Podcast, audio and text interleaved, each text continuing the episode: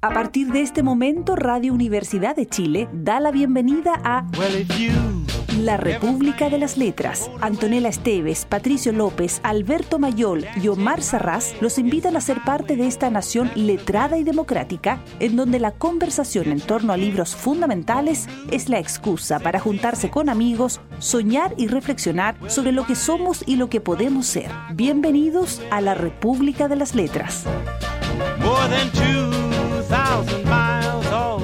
Ser hombre o ser mujer, ser hombre queriendo un hombre, ser mujer queriendo una mujer, ser niño queriendo un niño, ser niña queriendo una niña. El mundo debería ser más fácil, más simple. Como estas ecuaciones que armo en mi cabeza con estas dos orejas grandes que ya vuelan y que nadie podría imaginárselas en un adolescente. Ahora soy adolescente. Todo porque ahora empecé la edad del pavo. Qué fea palabra para pensar que uno se va poniendo viejo.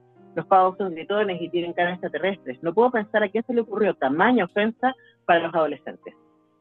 Ese es un pedacito de Papelucho Gay en Dictadura de Juan Pablo Sutherland, eh, que sería nuestro libro de cierre para este ciclo de Memoria 50 años que hemos estado haciendo eh, acá en la República de las Letras en eh, donde hemos estado leyendo libros de muy distintos signos y tipo y estética em, para pensar esta, esta conmemoración. Y hoy día vamos a ir con este libro de Juan Pablo Sutherland, de la que, del que yo soy muy, muy fan, eh, además lo quiero mucho Juan Pablo, le mando un beso si nos está escuchando, eh, así que parto declarando aquello. Eh, y em, le damos la bienvenida a nuestro queridísimo Omar Serraz. ¿Cómo estás, querido Omar? Bien, querida Antonella, qué gusto verte. Y bueno, el frío se pasa en este momento. Sí, hace frío. Hace frío en Santiago de Chile, pero no es algo que sufre Alberto Mayol en este momento. ¿Cómo estás, Alberto? ¿Qué tal? la verdad es que sí lo sufro un poco porque en la noche mi esposa pone muy fuerte el aire acondicionado, así que. Pues lo podía apagar, ¿no? ¿No podía apagar el aire acondicionado? No, pero puedo apagar una sola, una sola zona. Ah, ya, ah. entonces está, está, fresquito. Sí, está fresquito. Está fresquito. Entonces a veces tengo que eh, abrir la ventana para que entre calor. para el equilibrio. No bueno el planeta, igual, ese, ese, ese esfuerzo de, de, sí. Eh, bueno, hemos hecho este, este ciclo donde hemos leído libros muy, muy distintos. De esta misma colección, que está, es de alquimia, leímos em, el trabajo de Luna Fernández, de Space Invaders. Eh, hay otro libro de esta misma colección que yo recomiendo mucho, que salió hace poco, que es de Lina Meruane, recientemente además galardonada con el premio José Donoso, que otorga la Universidad de Talca, eh, y que en esta colección sacó recién, hace un un mes o algo así, un libro que se llama Señales de Nosotros, que se parece harto a Space Invaders, yo creo que sería como un poquito después, porque también es la mirada como la de, la de Juan Pablo acá, eh, adolescente, respecto a vivir en dictadura desde la adolescencia. Eh, le, ustedes leyeron, pero yo no estuve en ese capítulo, el libro eh, Salvador Allende, de Mansui, eh, leímos también Los zapatos del Puma la semana pasada, ¿cierto?, de Patricia Verdugo, eh, y también eh, la mm, novela gráfica Los fantasmas de Pinochet. Todos esos programas los pueden encontrar en nuestro canal de YouTube. Y antes de partir, para la gente que se está preguntando por qué no ha aparecido Patricio López en las últimas semanas, yo sé que le extraña mucho, nosotros también, está con licencia. Nuestro querido Patricio tuvo un problema mecánico. Así que está, está con licencia, está con un problema en su, en su pierna. Así que, ¿cuál futbolista? Eh, nada, que está mejorando. Tuvo una, una, lesión más propia de, de la juventud, pero quizás es simplemente que se está volviendo joven.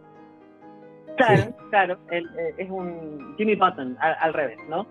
Eh, pero para la gente que lo extraña, nosotros también lo extrañamos, volverá, volverá, pero está con licencia, esperamos tenerlo ya a mediados de octubre de vuelta con, nosotros, pues aunque Pato estaba dispuesto a, pero le dijimos, ¿y, qué pasa si te ven en el Zoom la gente que, eh, que certifica que la licencia médica se está cumpliendo?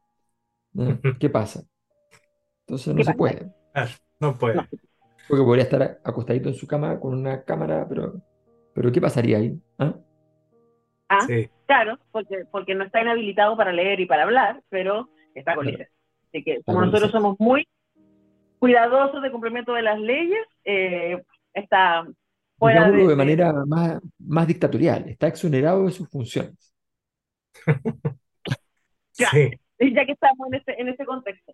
Eh, bueno, Papelucho que en dictadura, yo decía que se asemeja un poco a lo que, a lo que leímos de Space Invaders eh, y a este libro que yo les recomendaba de la Lina Mervane, que también salió en esta colección, porque es un libro testimonial de la adolescencia en dictadura y en este caso también de una adolescencia eh, que se descubre homosexual también en dictadura, ¿no? Entonces, eh, ese cruce entre la atmósfera de miedo y de complejidad que vivía Chile en los 80, cruzada con todas las inquietudes propias de la identidad que aparecen en eh, la etapa de adolescencia, ¿cierto? Además, en este caso, cruzada por un tema que tiene que ver con una situación de clase muy específica que él también describe y con eh, una, mm, una mirada eh, respecto a el despertar del deseo, más que el despertar sexual, derechamente, ¿no? Con el despertar del deseo y las inquietudes que eso, que eso propone cuando ese deseo está fuera del mandato masculino. Entonces, con una pluma que es brillante. A mí, yo decía, que a mí me gusta mucho Juan Pablo, es, de verdad creo que es un gran, gran escritor y un gran investigador además. Eh, es un libro muy amable de leer y además a mí me parece tan honesto y tan eh, expuesto en, lo que, en lo que comparte. Eso sería como para partir y Alberto, no sé, palabras iniciales. Eh, bueno, yo creo que, que hay un... A ver, hay una literatura que, eh, que se compone, es como un bricolage centrado en, en, la posibilidad de juntar elementos eh, en cuya consonancia o disonancia permita eh, en el fondo construir ese, ese, objeto narrativo que uno desea descubrir cuando, cuando abre una, una novela. ¿no? La, receta de, la receta de la literatura es más o menos la misma siempre, pero sus formas específicas de desarrollo son realmente de una diversidad extraordinaria. Eh, entonces, lo primero que hay aquí es que hay un esfuerzo de justamente traer dos elementos que, en, en dimensiones muy importantes son evidentemente opuestos, digamos, la dictadura eh, versus la, versión, la versión de un, de un, un niño, de un, joven, eh, eh, y, de y, de una experiencia homosexual, una experiencia, el, surgimiento del deseo homosexual. Entonces, el deseo homosexual en una dictadura militar, patriarcal, eh, bajo la figura de este, de este, de este delgado y, y débil y frágil eh, papelucho, eh, cuya autora premiada con el Premio Nacional en medio de la dictadura, que todo este crisol eh, tiene que producir un significado. Entonces, ese es el, esfuerzo de, composición que, la obra, que la obra desarrolla. luego voy a explicar, cuando vayamos avanzando, voy a, explicar qué rutas creo que, que funcionan mejor, qué rutas encuentro que no, no funcionaron tan bien. Eh, pero, pero básicamente a mí lo que me parece importante es primero dar cuenta de este marco, o sea, primero este marco de esta composición de los elementos que, de, la cual tiene que surgir, eh, deberá surgir entonces este, este, esta criatura que siempre es la, la propuesta narrativa para una, para una novela, entre este papelucho la dictadura, la homosexualidad. Ojo, no es la dictadura solamente. La dictadura es el patriarcado, también el Partido Comunista es el patriarcado. Eh, entonces, tiene, eh, tiene también en sus opuestos, eh, en sus opuestos encontramos lo mismo. entonces, claro, políticamente te produce una tensión importante pero bueno, pero ese, es como el, elemento general que a mí me parece para, para esta valoración inicial. Omar. Em, bueno, es como, como dice Alberto, una especie de mosaico y cada piecita, piececita es un recuerdo.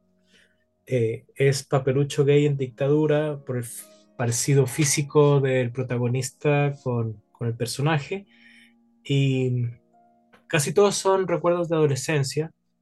Eh, él nació en 67 y todo va hasta el 89, ¿no? Entonces uno va viendo modas, eh, programas de televisión, eh, vida cotidiana, va acompañando los años 80 con este personaje que está tratando de descubrir un lugar, un sentido, y, que vive en una sociedad donde yo, yo pienso que la palabra que podía eh, sintetizarlo, la, la, atmósfera general es el desaliento, ¿no? O sea, la gente está muy eh, angustiada, asustada, decepcionada, eh, simplemente tratando de conformarse y de pasar, eh, digamos, sin problemas, esperando que, la situación cambie. Cosa que en alguna página dice Juan Pablo Sutherland, es, eh, fue mucho más largo de lo que se pensaba. Entonces, esta, esta larga década de los 80, con todo el drama, la desolación, el sufrimiento, la incomunicación, la soledad, la soledad constante, con cosas muy interesantes, ¿no? Lo que hace el personaje para salir de esa soledad, por ejemplo, es, como siempre, la poesía puede ser la salvación. Ese encuentro con un Rodrigo Lira fantasmal, que se le aparece en unos poemas que él lee incesantemente después de haber estado leyendo, dice él, lo peor de la obra de Neruda, que podía ser incitación al Nixoncidio y otras cosas. Entonces, él descubre el ir a un compañero que se le aparece en diferentes momentos y que más o menos lo guía en este deseo de ser escritor. Entonces está eso, pero hay muchos personajes muy interesantes, la abuela, los compañeros, eh, amigas que aparecen, cierta gente que después políticamente mm, le trae consecuencias, que son desaparecidos, que son asesinados, qué sé yo, eh, curas, monjas, lo que sea. Entonces, eh, todo ese ambiente escolar con un país gris que está en un sábado gigante perpetuo, en un festival de la una permanente y, con, y con digamos, con Enrique Maluenda animando esa, esa decepción constante. Entonces, es un libro que a mí me, me trajo pesar, me, me hizo, me, hizo ver lo gris que puede llegar a ser la, vida, o sea, me, me hizo sentir esa, ese peso que puede tener uno en algún momento de su vida. Así que para mí funcionó esa, esa atmósfera opresiva y desoladora que, que encontré en el, en el libro. Sí, creo que eso también es un valor, eh, como cuando ahora en, esto, en este mes de conmemoración, ¿no? Eh, que es difícil poner, especialmente para quienes éramos muy chicos o para quienes no estaban directamente en esa atmósfera gris y opresiva de la dictadura, ¿no? De, vivir con el miedo a la delación, eh, con el miedo a la injusticia constante, con el poder desatado, de carabineros de las Fuerzas Armadas que podían llevarte en cualquier momento porque sí, no que las cosas hayan cambiado demasiado, pero uno siente que por lo menos es otro, es otro el contexto eh, em, donde la gente derechamente desaparecía, o sea, de, un momento a otro desaparecía.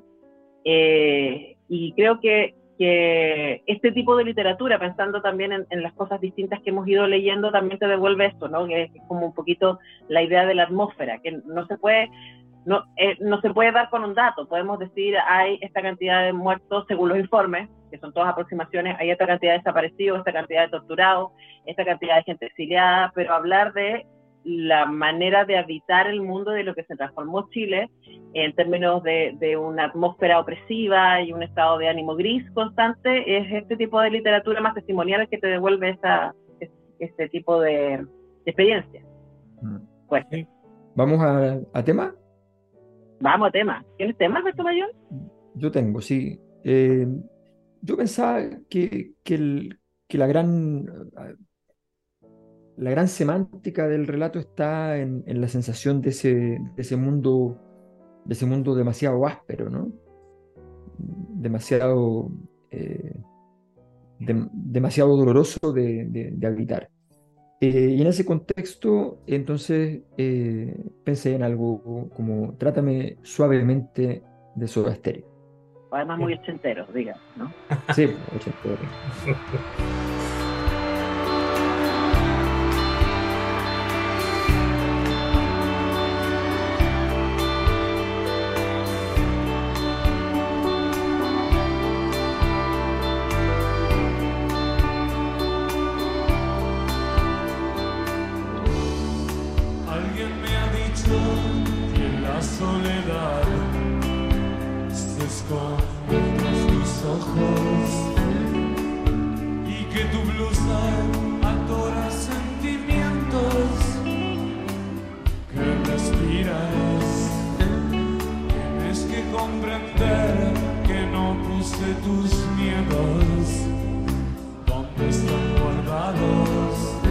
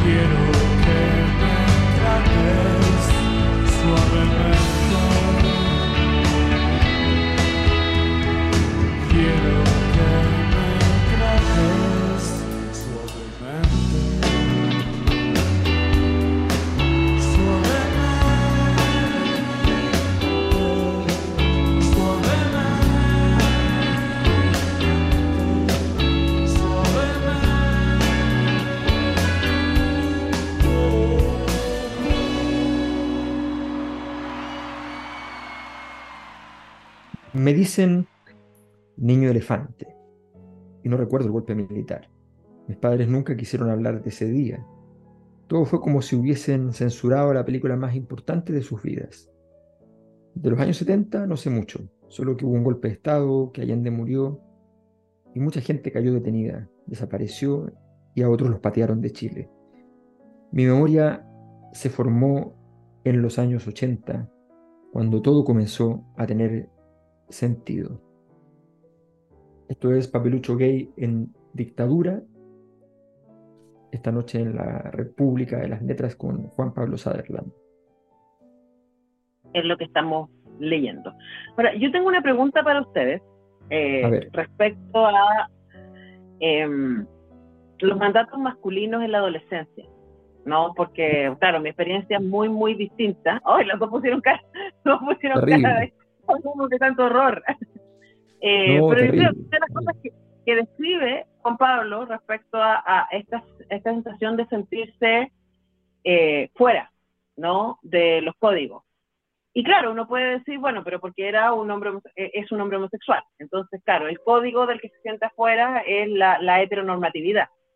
Pero yo mm. sospecharía que incluso siendo un hombre hetero, eh, la brutalidad de las exigencias de lo que hay que mostrar en términos de mm. masculinidad, siempre, pero especialmente en la adolescencia, es algo que, que es, puede ser tan exigente como traumático. No sé, ustedes me contarán, cuéntenme, por favor, para iluminar, ilumínenme. ¿Qué te puedo decir? Horrible, o sea, es que, a ver, mira, o sea, podría hablar largamente, pero solamente voy a decir que, por de pronto, por ejemplo, eh, la, toda la forma de comunicación del, de la heteronormatividad eh, sobre todo la juvenil, ¿no? Sobre todo la juvenil. Eh, por ejemplo, yo nunca en mi vida, nunca he soportado los piropos.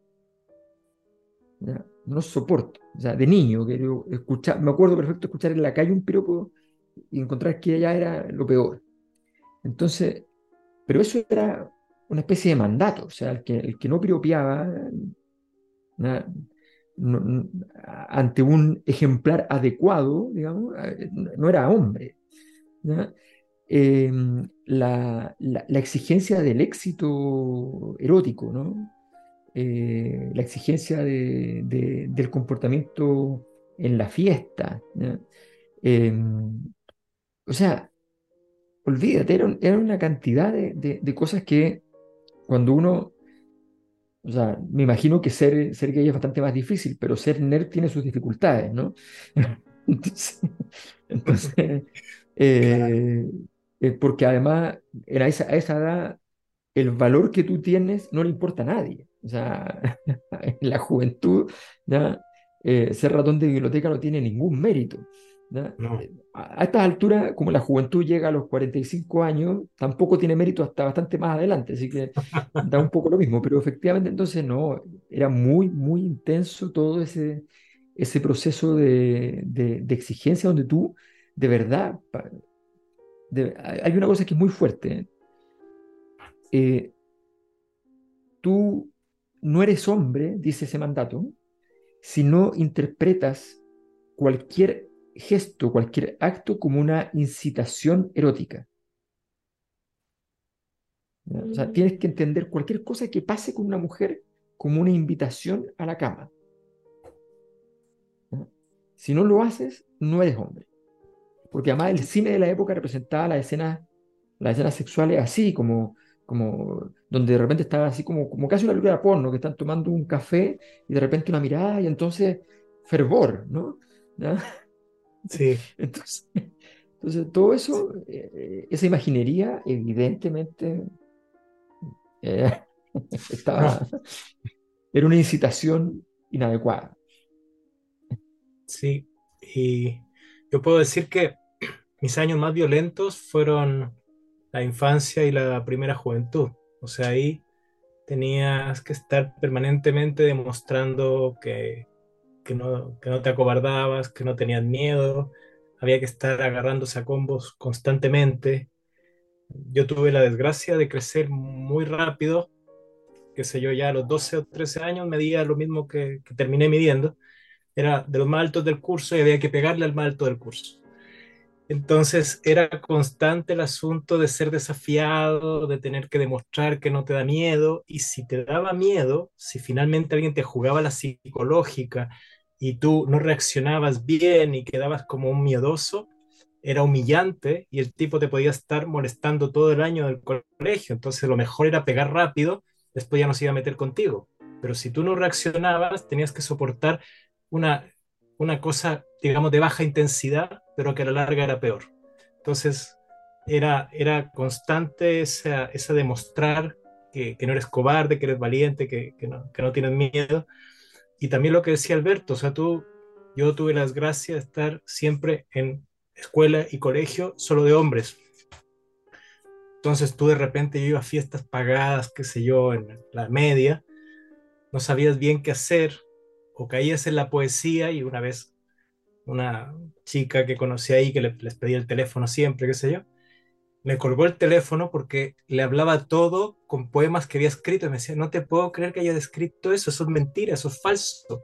Y yo seguía leyendo los poemas hasta que me colgó. Entonces, eso por un lado. O por otro lado, estás bailando, dices, ya bailé una vez, ella quiere bailar otra vez, y a la tercera, ¿qué hago? Lo que decía Alberto, uno se sentía como que estaba empujado a ir más allá. Y si es que ella podía bailar contigo tres veces, eso quería decir que tú no sabías qué hacer, si acercarte más, si besarla. Entonces, todas esas presiones eran eh, realmente agobiantes y yo creo que no he tenido nunca un peso psicológico tan grande como el que tuve desde los, qué sé yo, 8 o 9 años cuando tenía que pelear hasta los 15 o 16 cuando tenía todo esto de pelear y, ir a fiestas y demostrar que, o sea, hacer, hacer algo, comportarme de manera adecuada con una mujer, pero sin saber cuál es la manera adecuada. Entonces, perdido, totalmente perdido, o sea, sin, sin, sin idea de, de qué hacer. Ahora es interesante porque es como Eros y Tánatos puestos a prueba, ¿no? O sea, como cualquier incitación o es es del sexo opuesto, porque tiene que ser sexo opuesto, que es un poco lo que dice Juan Pablo Sutherland en el libro, ¿no? Eh, es una incitación al erotismo y si es de tu mismo sexo, sexo es una incitación a la violencia. Eh, y, claro, yo he estado pensando mucho en la masculinidad esta semana, entre que hice una clase sobre masculinidad en el diplomado que estoy haciendo clases, estaba leyendo esto, estoy leyendo el libro de, de, Pablo, de Pedro Uribe, que salió hace poco, eh, Masculinidades, entonces pensaba en esto que dice Rita Segato, básicamente, de que la masculinidad no es algo que se adquiera en algún momento. Tipo, a nosotras nos llega la menstruación y nos dicen, ya eres una mujer. Sí, listo, eres una mujer porque te puedes reproducir. O sea, ahí está tu identidad, ¿no? Te lo dicen muy claramente. En cambio, en, en, el, en el mundo de los hombres, y aquí estoy hablando desde la hipótesis, ¿no? Ustedes me dirán, eh, lo que dice Rita Segato es que la masculinidad es algo que se tiene que poner a prueba de manera constante y se pone a prueba en la mirada de otros hombres. Eh, porque mm. es a los otros hombres a los que tú tienes que convencer de que eres digno, de que eres un... No es como bar mitzvah, listo, estás listo, ya eres un varón, ¿no? Sino que es algo que se pone constantemente a prueba a través de estos dos referentes que son externos, la violencia y la seducción. Sí, estoy agotado. Lo que pasa es que... Ojalá que ahora ya no sea así, ojalá que la cosa esté cambiando. No, yo no estoy tan Yo quiero hacer mira lo que es la cultura del reggaetón. Yo, yo me siento agredido porque Antonella está hablando por la voz de nosotros, ¿no? Y no. yo pregunto, por eso digo, teóricamente, no estoy haciendo woman's planning. Woman's planning, sí. eh, podría estar haciéndolo, pero yo la estoy citando a ella. es que Rita Segato lo hace. No es que podría estar haciéndolo, lo hace. pero a partir de, bueno, no, a partir de muchos hombres, hay que decir. Sí que decir, hay que decir que lo, que contestaría un macho es decir, es decir, eh, yo he conocido muchas mujeres. no, lo que pasa es, mira, yo creo que el, asunto de, la masculinidad, bueno, yo, yo nunca he vivido una experiencia en todo caso de masculinidad más sorprendente, con demanda de masculinidad permanente, constante, que Nápoles. O sea, no hay nada como eso. Porque, porque claro, seguramente tú te vas a, a las zonas, al mundo árabe, vas a ver mucha, mucha masculinidad, ¿no? Pero, pero esto es una ciudad donde la relación con el mundo femenino es, eh, eh, es, muy voluptuosa, ¿no? Es muy importante. Pero, por ejemplo, cosas como que yo estaba comprando un jugo, a mí Federico estaba chiquito, entonces estaba con Federico en el brazo, saco un jugo en la, en la calle eh, y le digo a mi suegra que le pague Entonces ella saca la moneda y le pasa la moneda. Y él no se la aceptaba porque había un hombre comprando y tenía que pagar el hombre. ¿Dónde En Nápoles, Nápoles. Nápoles. Ah, yo te escuché de nave. Entonces, en la frase que yo escuché fue, nunca he visto una masculinidad más explícita que en Nápoles. No, no, entonces era, era una cosa así como, bueno, después, a cada rato me daba cuenta que había hombres que me miraban porque querían pelear. O sea, que después le pregunté al, al, primo de Claudia y me decía que efectivamente, que, que, Nápoles, o sea, él se cansó de Nápoles y se fue a Milán porque se peleaba un poco menos, ¿no? Entonces, tenía que... Y, y, entonces, la verdad es que es muy impresionante y, quieren pelear por cualquier razón. Y fundamentalmente, por ejemplo, si tú estás con muchas mujeres, porque saliste con, con tu cuñada, con tu esposa, con una amiga, eso es un motivo de pelea. Eso es un motivo de pelea. No voy a entrar a explicar. Entonces, ah. solo quiero decirte que... no, no, o sea, es infinito, es... El, paradigma todavía tiene mucho que dar. Sí, sí, sí, todavía, todavía. Mire, yo quería leer un capítulo entero, chiquitito, como para que veamos el tipo de cosas que, van pasando en... Y después podemos meter otras cosas, pero efectivamente, eh, imagínate, nosotros tratábamos de cumplir con el mandato. También el personaje trata de cumplir con el mandato y tiene que además hacerse violencia contra su deseo en alguna parte es bisexual, también tiene pololas, pero todo el tiempo quiere mirar y tiene que disimularlo, todo es muy complicado. Bueno, aquí eh, está la pobreza también, está la militancia, la madre era del MIR, el papá era comunista, se separó de su mamá, se fue al norte, ella se quedó con un socialista con el que nunca tuvo una buena relación, él no entendía cómo la madre podía estar con este hombre, veía a su padre cada mucho tiempo, entonces el padre era solo una postal, algo que le causaba mucha pena también. O sea, además de todo lo que estamos contando, la separación, la lejanía del padre, los hermanos también incomunicados entre ellos, esa cosa muy... También pasa mucho eso, que entre los hombres al menos, yo no sé cómo sea entre las mujeres, pero entre los hombres, los hermanos son casi como mundos paralelos. Mm. Es muy difícil interactuar a cierta edad con tu hermano. Entonces también él tiene otros hermanos y pero bueno, aquí hay un capítulo donde dice, no se fía, pido fiado, no quiero ir, mamá me obliga, quiero salir corriendo. A mi hermano le da vergüenza pedir fiado a la señora Rosa de la esquina. Mi madre me mira a mí, yo miro a mi hermano y él tiene cara de pena. Yo miro el suelo y pienso que estoy jodido, rematado de jodido. Tendré que tomar la libreta, soy más tímido que mi hermano mayor pero por una extraña razón no tengo vergüenza en este punto. Solo miro a la señora Rosa, le llevo la libreta, me mira sin ánimo y pregunta ¿qué llevo? Medio litro de aceite, cinco marraquetas, olvidé la botella del aceite, un paquete de cigarrillos Liberty para mi mamá, una caja de sopas y pal que es muy cara, me gusta la sopa de arvejas. La señora Rosa me mira ahora concentrada y anota todo. El aceite no puedo llevarlo sin botella. El lápiz Big de la señora Rosa está quebrado y viejo. Anota lento, como descubriendo las letras o como si viese letras nuevas, caligrafías que son extranjeras en sus ojos. No escribe bien, pero le molesta que la vea. Miro hacia el lado. Ella pregunta por mamá Rebeca y le digo que mamá está cansada y trabajando. Cierra la libreta y me la entrega nuevamente. La señora Rosa no es feliz igual que yo. Eso es capítulo. Vamos a ir a un tema y podemos volver sobre más de eh, Papelucho hay en dictadura, de eh, Juan Pablo Sutherland. Eh, ¿Vas a tienes canción? Sí.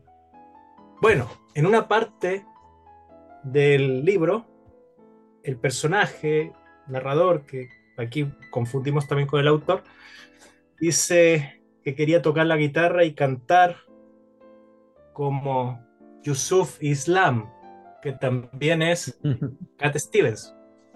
Entonces, yo creo que sería lindo escuchar ahora algo lindo dentro de todo esto gris que es Father and Son con Cat Stevens. No está más linda esta canción. Ya, pues vamos a escuchar a Cat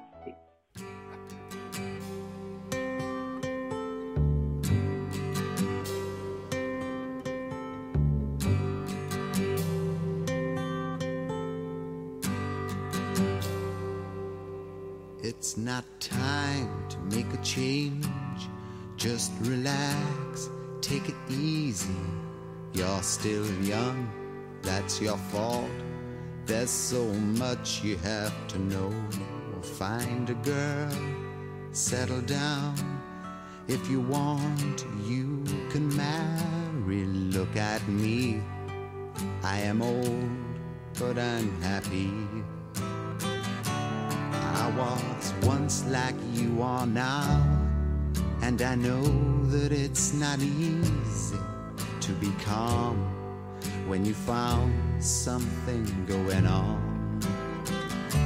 But take your time, think a lot. Why think of everything you've got? For you will still be here tomorrow, but your dreams may not.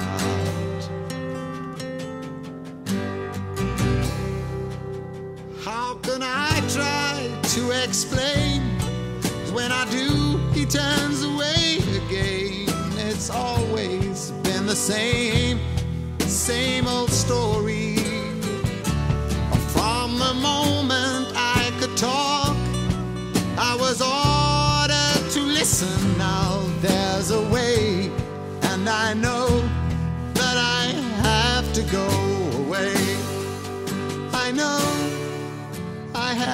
To go.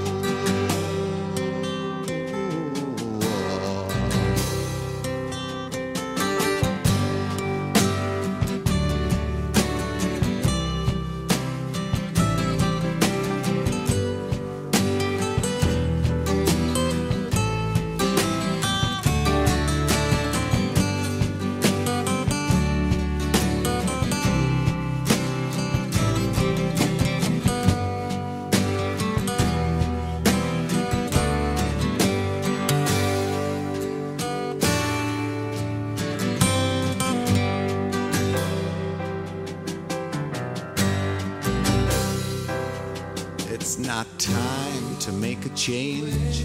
Just sit down, take it slowly. You're still young, that's your fault. There's so much you have to go through. Find a girl, settle down. If you want, you can marry. Look at me, I am old, but I'm happy.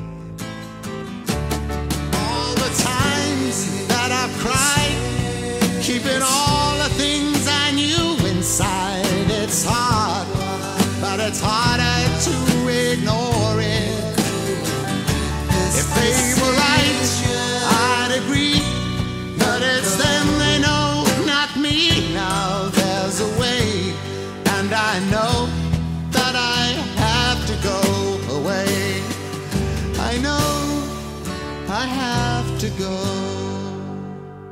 Tomaba la tobalaba las rejas en Alameda con libertad para ir a Pudahuel desde mi liceo.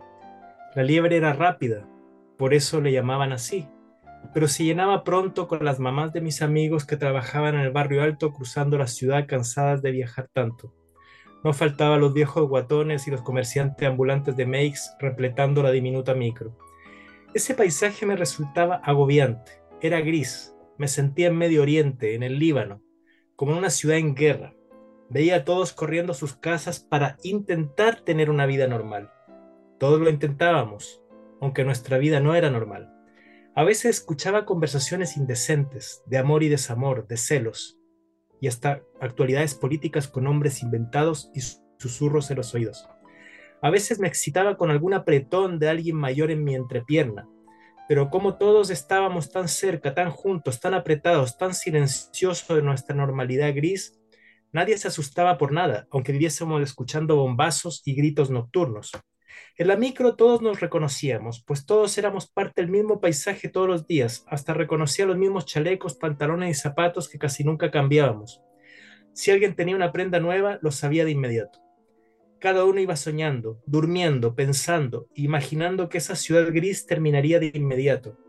Eso anhelábamos todos, pero para eso todavía faltaba mucho. Mientras tanto, los viajes por la Alameda eran el único paisaje disponible que teníamos. Papelucho gay en dictadura.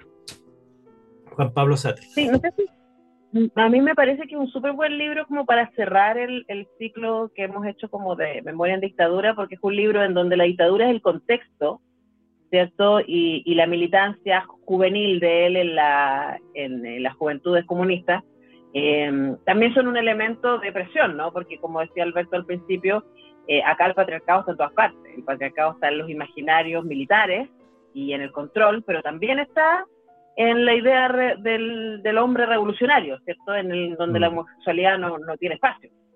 Creo que también eso es súper interesante. Y otra cosa que quería decir, y como que ahí se las entrego, es que son muy interesantes las notas al pie, porque él explica, ¿no? O sea, el Festival de la Una lo nombra y asterisco al pie te cuenta lo que es el Festival de la Una, eh, cuánto vale el show, por ejemplo, aquí abrí cualquier cosa, eh, o como eh, elementos culturales de los 80 para que nadie se quede afuera, para que el público más joven pueda entender de qué está hablando.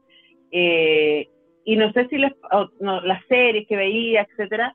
Em, justo hace poco vi em, la, la, obra La amante fascista, eh, en donde hay una referencia muy, muy potente a em, el, el de la oficina del Happening con Ja. Y es como a, mí no, me había dado cuenta lo brutal, misógeno, clasista que era ese sketch y que ahí está muy, muy bien instalado en ese contexto y uno dice que dura, que, que, que definitoria también, y eso explica también un poco la sociedad en que vivimos hoy día, fue la educación sentimental vía televisión que recibimos durante los 80 y que es funcional al modelo en el que vivimos. Eso.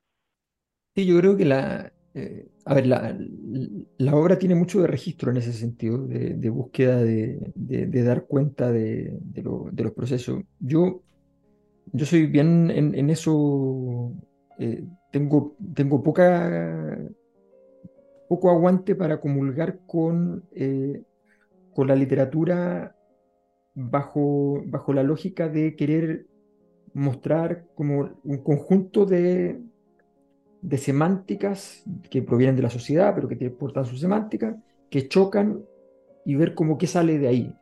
A mí, a mí eso no... Lo entiendo como una cosa bien experimental, lo entiendo como un esfuerzo, lo entiendo como una... Eh, bueno, no, como un esfuerzo, porque, justamente lo que más me preocupa es que en el fondo siento que, que, que es un, que dejar de lado la conducción sobre el proceso de, escritura, dejar de lado eso, eh, eh, la verdad es que lo que hace es que sea mucho menos, menos valioso para mí. Eh, yo, siento que la literatura actual le pasa mucho esto de que hacen un, un, bricolage para poder construir un, proceso de significación.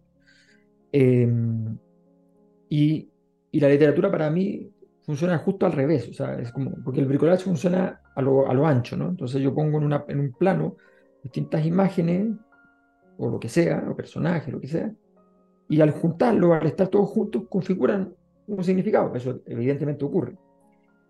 Pero para mí la, la, la, gracia de la novela, el, diferencial de la novela respecto a otro tipo de cosas, bueno,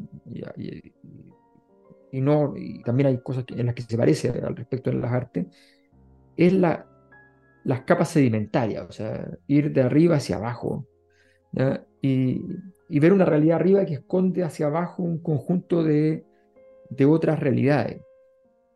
Porque si yo voy y, y, básicamente digo, este soy yo en medio de este mundo bricolaje, donde yo eh, sufro, eh, padezco, eh, y padezco frente a esta realidad externa que, es abrumadora, que, a mí no me parece interesante, yo soy más de tragedia griega, la tragedia griega uno participa de su tragedia, uno, uno produce su tragedia. A mí las cosas en que, a mí en la vida, no sé, las cosas que, que más me han hecho sufrir son aquellas cosas donde yo, con conciencia o sin conciencia, participé en mi propio crimen. Eh, o del crimen de otra persona a quien, a quien quiero. Eh, y eso es lo que me, eso es lo que me parece más, más duro. Que me pase algo porque el contexto es duro, es doloroso, pero siempre tiene una, siempre sientes un alivio, el alivio de saber que, de que el mundo te lo hizo, el mundo físico, el mundo social, lo que sea, pero algo externo. Eh, y de alguna manera sufres, por supuesto. Físicamente dura lo mismo, pero psicológicamente creo que es muy distinto. Entonces, a, mí no me, no, me, no me atrapa mucho la, la obra que, que, funciona en, esa, en, en, ese, en ese código. Eh, y siento que ese padecer frente a lo externo, eh, a mí como narración me, me, me interesa menos. Eh, y eso me costó respecto del libro. Omar, palabras al cierre, pues ya nos vamos, vamos a empezar a despedirnos. Bueno, sí, pienso, pienso que es un libro que, que tiene interés, como dijo Antonella, también para gente que no conozca el periodo, por esta atmósfera que, que, vuelve a producir, que a mí sí me afectó esa, esa, ¿cómo decirlo?, ese desaliento que hay a lo largo de las páginas. También concuerdo con, con Alberto que en general, más allá de, o sea, yo tengo un problema más bien con la, la escritura donde los, los, escritores son personajes. O sea, escribir cosas personales. Por ejemplo, Anier no, premio Nobel. Claro, eso. Yo tenía una discusión permanente con mi amigo Daniel Osorio que prefería a las películas, que prefería la no ficción a la ficción. Yo le decía la ficción, la imaginación. Eso es lo que necesito, eso es lo que busco cuando llego a un libro. Encontrar un mundo distinto bueno, eh, y, está la no ficción, que ahora está, bueno, la premio Nobel última es no ficción y puede ser muy interesante, muy intensa, pero tampoco está la autoficción, que es más parecido a esto como autoficción. Claro, una autoficción, que para mí no es lo más apasionante, pero yo creo que este libro eh, a mí me, me, me, interesó, me gustó, aunque no es, yo, yo tampoco me gusta esto, lo que dice Alberto, la autoficción mucho, pero me pareció un libro bien escrito, eh, bien interesante, por, porque las capas que dice Alberto podrían ser, en cierta forma, que está al mismo tiempo lo político, la militancia, el deseo sexual, la, juventud, eh, todo, todo hay, hay, hay, muchos conflictos que tienen un sujeto en el que confluyen, ¿no? Claro, pueden venir de afuera, pero, pero hay varios conflictos, no es solo uno. Entonces a mí me pareció interesante eh, eso, esa dificultad. Sí, bueno, yo dije al principio que me gusta mucho, mucho Juan Pablo Sutherland. Eh, en general, los libros que yo le he leído suelen transitar eh, entre la autoficción y la investigación. hay uno que me gusta mucho que vino después de este que se llama Grindelmanía, que es como su relatar, ¿cierto?, su, experiencia en esa, en esa aplicación de citas gay. Em, y al mismo tiempo la cruza con como estudios académicos, me parece que es un libro súper interesante ese. Este es como más claro que va desde un lugar y tiene que ver con este testimonial, ¿no? Que, es un poco esta colección de, de, Alquimia, editores, que es donde pueden encontrar este papelucho gay en dictadura. Antes de despedirnos, Alberto Mayor, tú sabes lo que tienes que hacer. Tengo mis obligaciones que cumplir. Eh, librería Clepsidra está ubicada en el corazón de Ñuñoa, allí donde usted encuentra el café sin cafeína con almendras. Allí eso que llaman Ñuñoa es el lugar de, donde las más antiguas tribus ya tomaban café de almendras. Allí, eh, allí se encuentra entonces Clepsidra. Clepsidra José Pedro Alessandro 94, Macul 94, justo a la salida, pero justo a la salida del eh, Metro Chile-España, en su vereda oriente, em, justo al frente de lo que ya no está ahí, pero su fantasma sigue ahí, el club de jazz. Ahí está la biblioteca de Psidira, para, eh, de autobús en la puerta prácticamente también. Ubicación inmejorable em, y un escaparate que cumple la labor de decirle al público que va pasando que la vida puede ser mejor que subirse al metro, puede ser mejor que andar en la micro, puede ser mejor que desear un club de jazz que ya no existe. Y usted puede hacerlo eso sin vivir la vida, porque no, no se desgaste en eso. Léala, ¿ya? léala porque es mucho mejor. Eh, y entra a la librería, vea el escaparate, revise, vea adentro, sorpréndase con además las oportunidades que ofrece la mesa de trabajo de Omar. Allí usted puede encontrar muchas cosas. Y bueno, y si todo todavía hay algo que, le resuena, que necesita, que no, lo, que no lo tiene, pregúntele a Omar y pregúntele y Omar va a ir a buscar abajo y volverá con, con aquello. Y si aún así las cosas están difíciles, pídaselo o pídaselo por el teléfono o pídaselo por internet muy fácilmente sin tener que mencionar palabras a nadie, que también hay gente para ello. Y a través de internet usted puede seleccionar el libro de la base de datos de Clepsidra y, por supuesto, pagarlo ahí mismo y le llega a su casa en tiempo récord. Todas estas formas las hemos implementado en nuestra existencia, Antonella, yo, Patricio y tantos cientos y miles de personas, sobre todo ñuñoínos. Clepsidiano, Clepsidiano Cari. Bueno, con esta información clave, y sigan a Clepsidra en sus redes sociales, tiene un hermoso Instagram siempre muy informado, donde además de regalarnos poesía, también nos muestran cuáles son las novedades que están llegando a Clepsidra, así que síganlo en sus redes sociales.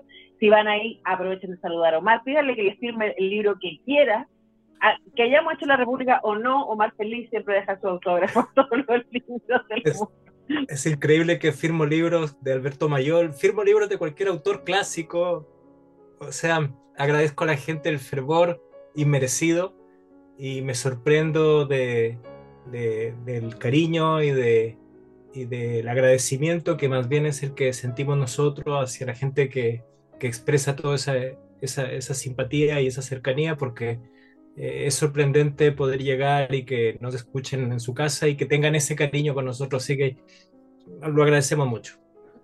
Por supuesto, por eso estamos aquí un sábado en la noche, imagínense. Así que les dejamos abrazos, besos y nos encontramos la próxima. Chau.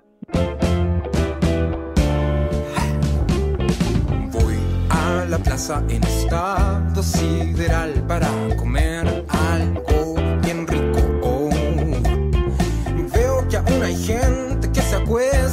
el pasto, el mundo no está perdido. Oh, oh, y uno de ellos es un joven muy apuesto que me mira. Intenso. Seguro que las dos veces que fui al gimnasio ya hicieron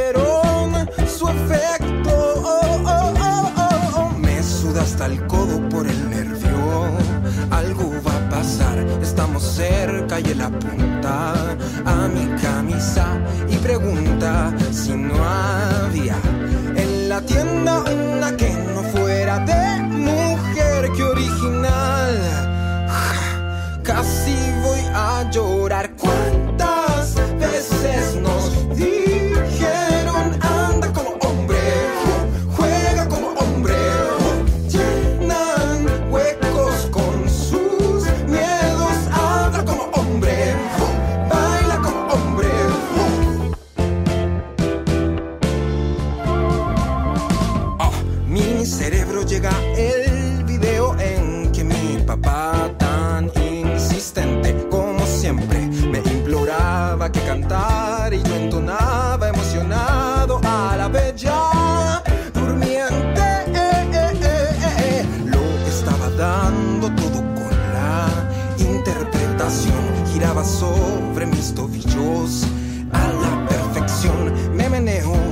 pelo al viento oh, y de repente escucho que me grita, baila como hombre mar. ¿Cuántas veces nos dijeron anda como hombre, juega como hombre, llena huecos con sus miedos, anda como hombre, baila como hombre.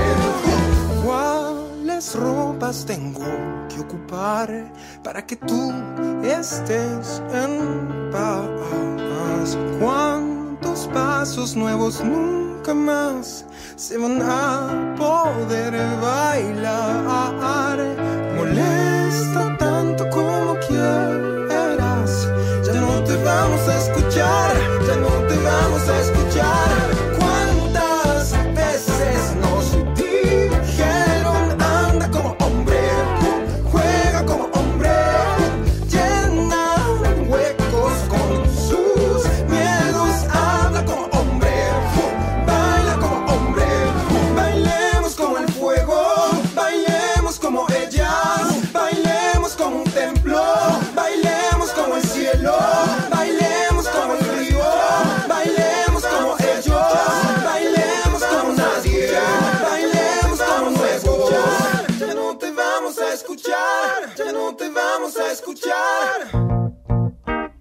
Antonella Esteves, Patricio López, Alberto Mayol y Omar Sarraz y su República de las Letras regresan la próxima semana con un nuevo libro y nuevas conversaciones. Los esperamos.